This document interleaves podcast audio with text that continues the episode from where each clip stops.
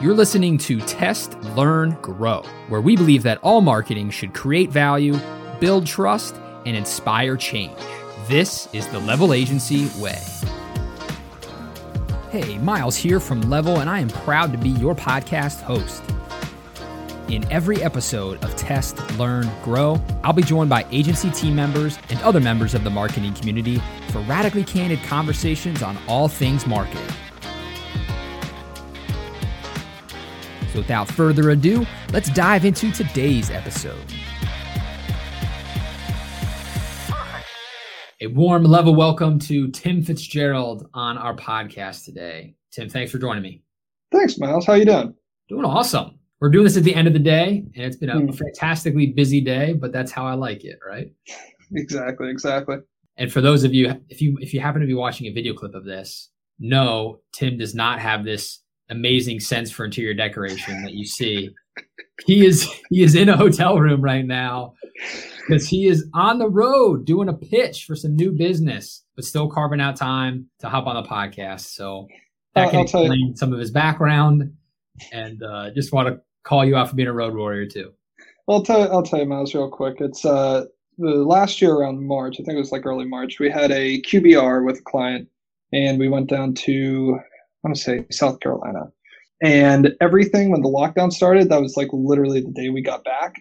So things closed after a client meeting. And now, as things become, I guess we find out what a new normal is. I don't want to say it's back to normal, but we find out what the new normal is. Uh, we're on the road again. So there you go. It's good. It's good that's, that's sort of a fun fact about your uh, your proximity to the pandemic there. But let's lead into a more fun, less uh, less not so fun when we talk about global pandemics fact. Yeah. And what's what's something about Tim that we don't know that will help help people connect with you as they listen to this? Yeah. So I've been playing music like most of my life, and I've played in different bands, and I've played shows in eleven different states in the U.S. That's really cool. Loading up the van and just going on tour. Yeah, it was like in high school and college, and while working here early on, uh, just loading up an SUV and just you know trying to see if we could get like ten to fifteen people in a house to play music to. It's good. Yeah, so now I'm sure again post pandemic, you're probably excited to get back out and see some live music again. Oh yeah, that is that is one of the main things that I missed. So going to professional Tim, right?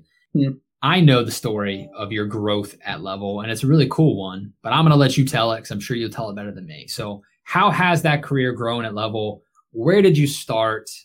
How did you start? And where are you today? Yeah, so I first found out about level in like 2014 and then reached out and asked if they had any internship opportunities because I was interested in the world of marketing and then I, I met with uh, Tom. I met with Patrick Van Gorder, and I worked there as a agency projects intern for the summer. So I did everything from building like coursework in a tool called Moodle to uh, working and analyzing. I think it was like five thousand different marketing tech companies and like putting together recommendations based off of all of them. So it kept me busy for that summer then I finished up school. When I graduated, I reached out to uh, Patrick Patterson. Uh, said like, "Hey, uh, I'd really like to join as an online marketing specialist, and then started there right after college. I've been here for about five years and started as a specialist, moved up through the ranks, uh, now a director, moving into the team lead of e commerce. And it has been the, the, the amount of opportunities that I've had to learn so much, do so much cool stuff, work with so many freaking cool people, work with so many cool clients, doing everything from like telecom infrastructure to large online marketplaces to like specific liberal arts programs and promoting those. It's just like there's a new challenge every day and it's it's honestly it, this like this isn't me just trying to say nice things. It's it's been legitimately fun legitimately rewarding and i've been uh, i've enjoyed pretty much every moment of it. Yeah, that variety is something that's hard to explain to folks in marketing who don't work for an agency if they're just on the client side it's really hard once you taste that variety to probably picture one company every day. That's it. Yeah. I guess in the last year or so, the thing that I'll t- say though is initially when you're going to work with different clients and you're working on problems across a bunch of different in- industries, uh, the response to problems is, well, it's more complicated than that. You know, it's you start to dig into things and realize how many numbers there are that you have to optimize to to drive performance. But the thing I've kind of realized in like the last year and a half is just like eh, it's actually a little simpler than that. You know, at the end of the day, there's like four to five numbers that if one moves this way, the other one moves this way, and you just kind of got to figure it out in between. But the variety and the different like learning so much about this like specific niches, industries, and products that you wouldn't otherwise know existed. Like there's a thing called a WISP, which is like a wireless internet service provider. I think that's what that means. And it's in rural counties. There's people who will set up their own cell towers who are getting data from like either a fiber line or something else. And then they start their own sort of mini like internet service. And that's like a huge thing in like rural rural areas. That's one of the coolest freaking things. I had no idea it existed until I got to spend some time with a client of ours. So yeah, and you're right. It, and what's cool is you get to come in to a completely different industry after you've had that experience, take what you learned there and find a way to apply it here and offer a fresh perspective, which is ultimately one of I think one of the best benefits of working with an agency is that set of outside eyes, but also a set of outside eyes that has seen a lot of things and can mm-hmm. bring a lot more to the table than the tunnel vision we all end up getting just doing our own day-to-day jobs. Well, but that's creativity, right? It's like being able to make those weird connections between things that seem like they have nothing to do with each other and then realizing like, oh, I have a framework to understand this and to work through this. Yeah, for sure. So, creativity, how are you applying that to your new job as e-commerce team lead? What is that gig all about? What do you do? In the simplest question, what do you do, Tim? uh, so uh, creativity and what do I do? So what I do now as on the e-commerce team before I move into the team lead is I'm the media director. And basically what that means is I'm in charge of sort of like the macro of what's going on in media. Like here are the overall numbers we're trying to move. Here are the products. Here are the different brands. Here are the different things we're trying to move and making sure everything is running as efficiently as possible. And then also a really important part of my role is training right? Making sure that everybody has all the training and the resources that they need to do their best work. And as I move into the team lead role, what I'm going to be doing is uh, leading account strategy, not so much media strategy, right? It's going to be really important that our clients feel like we're not just there to activate their campaigns and say like, hey, the campaigns ran and we spent the money and we got the things and blah blah blah. We really want to make sure our clients feel like they're growing with us, right? Our job is to be the integrated strategic partner for our clients to make sure that their business goals are met and we're working with them to solve business problems with marketing. So while I have a toolkit to do that through media and I know exactly what to do when someone says, hey, you need to move X, Y, and Z, I'm like, great. Now we have to have larger conversations about like, okay, these business goals, these priorities that we have, how do we work together to achieve them? So and then leaning and learning from all of the talented folks on the e-commerce team to say like okay so how do you use your creative toolkit to solve this problem? And working with the account coordinator folks to make sure that we're managing the relationships the right way making sure the clients have what they need we're communicating the right way. So my job is a facilitator and a trainer. Yeah. It's like you go from moving the levers on the media side to now you're moving some human levers, right? Like what's the best way to attack that problem might be a media person and their skill set or creative or the account services or your own, right? It's like a whole new mm-hmm. game of chess you're involved in. Exactly. And it's a lot of uh, empowering people to make the right decisions and do what they do best because you know some people think that like leadership is like i have to make all of the decisions i have to be the person who dictates every single thing that comes through here like what we do across our teams is we're sitting down and doing community guidelines, right? How do we work best with each other? How do we make sure that everybody's heard? How does every how do we set each other up for success? Right. And one of the things that's really important to me and to people in, on the team is, I mean, I, I want our people who are the best at what they do, I want them to be making the decisions that apply to their toolkit, right? It's an old Steve Jobs quote that everybody freaking quotes. It's we hire smart people so they tell us what to do, right? We don't hire smart people to tell them what to do. So it's making sure to get out of the way at the right times and provide the right resources and make sure we're moving in the right direction. Yeah, what you said before, training, right? Yep. Like when you get to your level, you're not the person who's doing the thing anymore. Most times, it's how do you help other people be successful, and then in turn, you're successful, level successful, and the clients are successful. Exactly. And I, I do got to tell you though, my my favorite days still. I I love being able to manage people, manage accounts, do strategy, do higher level work. But some of my favorite days are still when I'm like, I jump into the platform and I have to build campaigns for seven hours. I'm like, this is great, man. This is like, yeah, because you've done it for so long, you kind of just like, it doesn't take any brain power for you like the strategy does. You just do it. And at it's, the it's, end, you can stand back and say, look what I did. It's done. And it's not always that way when managing people, right? It's not always a start and end date like building a campaign. Exactly. And you know about a flow, right? The idea of like the flow yeah, state. Absolutely. Where it's like everything else just kind of melts away, you're performing to the best of your abilities. And it's nice. It's uh, when you're in like seven hours of meetings and you're moving from meeting to meeting and making decisions and working through all that stuff. It's hard to get into that when you're switching so much, but you know, you try to find ways to get back there. Yeah, absolutely. So let's get back to e-commerce. Yeah. And I'm curious, you mentioned telecommunications as an example of a client that you've worked on, EDU, because that's where Level got to start. These are all different than e-commerce. Mm-hmm. So I'd love to hear from your perspective and all the different types of marketing you've been a part of. How do we have to approach e-commerce marketing differently in order to be successful? What's different, obviously, with e-commerce from like lead gen is you don't just have one page, right? You're trying to, or you're not trying to get somebody to just take one action you have multiple products. We have some clients that have like 50 products they're trying to sell. We have some clients who have 150,000 products they're trying to sell, right? It's a little bit different because that means there are 150,000 different pages. So how are you going to approach this problem differently? Because landing page optimization is very different than uh, website optimization. So it's the scale first and foremost, and the second thing is how immediate it is, right? So one of the challenges and one of the things that makes uh, things like B2B and education so great is uh, the challenge of how do you best optimize today, knowing you're not going to know what the result of that is for like three months, right? Nobody is going to fill out a lead form and then the next day start college, right? That's not how people do that. Right. Yeah. But with e-commerce, people do they do that. They click an ad and they buy the thing and then it shows up a few days later. So e-commerce, it's very immediate. You can turn very quickly. How do you package things together? What is the right promotion for this subset of the product group? What products do we promote? Where's the interest? Who's the audience? What do we do? How do we take this cohort of our existing audience?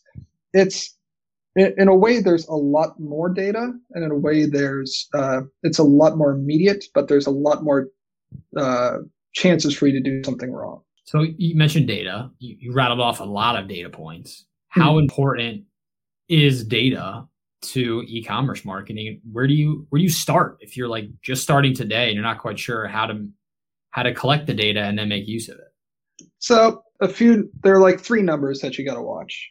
Uh, cost per click your conversion rate and your aov so cost per click it's simple right? How much you're paying to get somebody to click your ad? Then your conversion rate is once somebody clicks an ad how, uh, how what percent of them actually buy a thing and then AOV is just like on average, how much is the stuff that people buy worth, right? So it is just a balancing act of getting down that cost per click, you know, improving that conversion rate and increasing that AOV. There's a bunch of different things you can do to improve all of those. But if you're just trying to sell something online, those are the three numbers you need to watch. Cost per click, if it goes down, great. Conversion rate, you want it to go up, and AOV, you want it to go up. So, what about all the privacy stuff coming into play with mm-hmm. digital marketing and people protecting their data, asking not to be tracked? How are we seeing that affect the results for those key metrics for e-commerce clients? Yeah, so uh, the thing that's hot off the press is like iOS 14 going into iOS 15, all that good stuff. Uh, in short, uh, Facebook, I, I, haven't seen any I was expecting it to be drastic in one way or another. I have not seen anything drastic. Uh, the only place where it is uh, a little bit obnoxious is when you're trying to do things within applications, right? Uh, so if you're an e-commerce marketer and you're trying to drive people from Facebook to your app to get them to purchase something, there's a whole new campaign set for iOS 14.5. Uh, there are some updates that you need to make, and it makes it much harder to track on the app side. So the app side is where we're having a lot of issues. So, in short, not seen anything catastrophic yet, but when it comes to uh, in-app marketing, that has become much more difficult. And do you think it'll stay that way, or you know, if you had to make a guess for the future, where where do you see all this going? We're sort of at the beginning of it. It's not going away. Hmm. What's your take on where it's headed? So there's two. So there's two things that can happen. A company that shall not be named has said once that all the time they're going to have their users yelling at them and their advertisers yelling at them. All they're trying to do is get to an equilibrium point where they're both yelling at them equally, right? so uh, what I see is uh, out to historical analogs, looked at things like there's this thing called ITP, intelligent tracking prevention or something like that, where Apple came out before and said Safari, not going to allow you to track people, blah blah. All right, and everybody thought the world was ending, and then uh, companies like Google or uh, some other uh, industrious groups uh, put together workarounds for uh, ITP, whether that was through like modeling conversions, blah blah blah. Uh, so either a somebody's going to figure out a workaround, which looks less likely nowadays because Google has been openly hostile towards that, saying eh, you're not going to be able to replicate this. You're not going to be able to keep using cookies like this. So what I recommend and where we're moving is building campaigns with privacy as a feature, not as an uh, obstacle, right?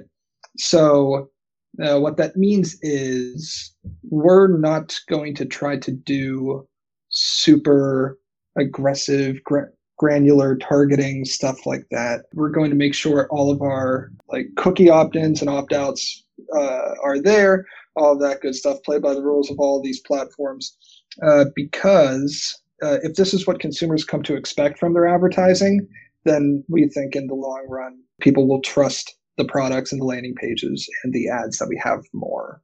So any privacy settings, uh, if they're available now, just opt into them, work with them, and then try to figure out how to make the best experience within those. Because if this is the way that it's going, then figure out how to give the users the best experience right now instead of being like a year behind once this becomes the norm. Yeah, I think it's a great point. It's like we can complain all we want, but it's out of our control right? We, yeah. we don't we don't set those policies. So instead of lamenting what's lost, let's embrace the new normal and make it work. And if we can, the, the sooner you can do that and be one of the first to do it well, you're just going to grab that that piece of digital land to to build on, where others are still concerned about what they lost versus what they can build new. Yeah, the only loss I still lament though is the loss of the uh, old school Google Ads interface. That one was so much better. The new one's fine and I'm fine with all the stuff they're doing with machine learning and you know the change they're making so many changes. The only thing I care about is just bring just bring the old interface back, please. That, that I liked it. All right, so Google, if you're listening, you heard it. You heard it from Tim. Please, please help us bring it back. I've been, I've been crying to our reps for so long. so, what else besides privacy do you see coming on the cusp for digital marketing in general? A change that you know maybe is far out there, but you think six months from now it's going to be just as hot a topic as privacy and, and data sharing is today.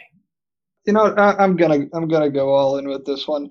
It's not six months. It's it's probably five years, right? But it's okay. how how to make ad digital advertising work within virtual reality, right? This has a much much longer time scale to it, but the fact that the technology is getting cheaper, it's getting better. Uh, companies are trying to figure out Facebook that has the largest amount of advertising data is like taking on more and more market share. I think in the long run, that's going to be the thing. And the faster that we can figure out how to do that, uh, it's going to be better, right? Uh, so that's my sort of like wild, like future take.